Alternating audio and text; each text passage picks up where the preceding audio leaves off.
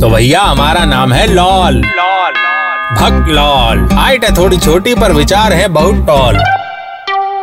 तो प्रस्तुत है हमारे विचारों के महासागर से निकलकर आपके कानों के लिए ज़िंदगी के फलसफों से लबालब भरा ज्ञान। आज हम सीखेंगे बिज़नेस यानी व्यापार के कुछ ऐसे पाठ, यानी लेसन जो कि हमें सिखाती है नन अदर देन हमारी all time favourite indoor game यानी द ग्रेट इंडियन खेल लूडो तो जनाब, ये तो हम जानते भी हैं और मानते भी हैं कि लॉकडाउन के चलते शायद ही हिंदुस्तान का कोई ऐसा घर, नुक्कड़ cycle stand parking lot basement चाय वाला प्रेस वाला या वर्क फ्रॉम होम और वर्क फ्रॉम ऑफ़िस या नो वर्क एट ऑफ़िस वाला ऑफ़िस ही होगा जहाँ लूडो ना खेली गई हो। लॉकडाउन में अगर कुछ चला तो वो बस तीन चीज़ें ही थी, परचून की दुकान केमिस्ट की दुकान और अपनी लूडो। तीनों एकदम recession proof no effect of the infamous lockdown what अब समझने की बात यह है कि लूडो जो है कोई आम खेल नहीं है। यूँ तो आपके चुन्नू, मुन्नू, टुन्नू सब इसे खेलते हैं, पर ये खेल हमें पाँच बड़े बड़े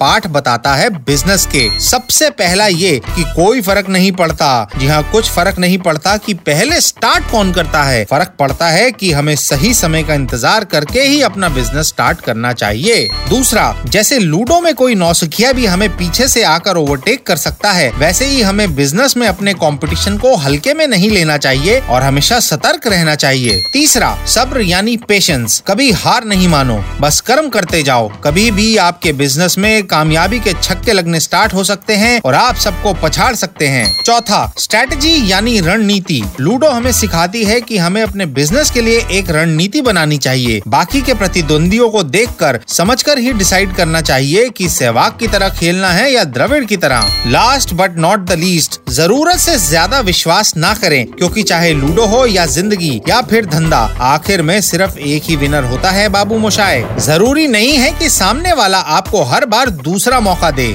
तो आज का ज्ञान था स्पेसिफिकली उन लोगों के लिए जो समझते हैं कि लूडो केवल निकम्मो नाकारा और निठल्ले लोगों का गेम है। जी नहीं ये ग्रेट इंडियन खेल हमें एक उच्च कोटि का प्रोफेशनल या बिजनेसमैन बना सकता है। वैसे खेल से याद आया अगले हफ़्ते हमने भी कंचे खेलने का टूर्नामेंट रखा है मोहल्ले में। जाते हैं जरा शॉपिंग करने अपने नीलटे दूधिये और रंग बिरंगे कंचों की। तो भैया हमारा नाम है लॉल। लॉल। भक्त लॉल। हाइट है थोड़ी छोटी पर विचार है बहुत टॉल।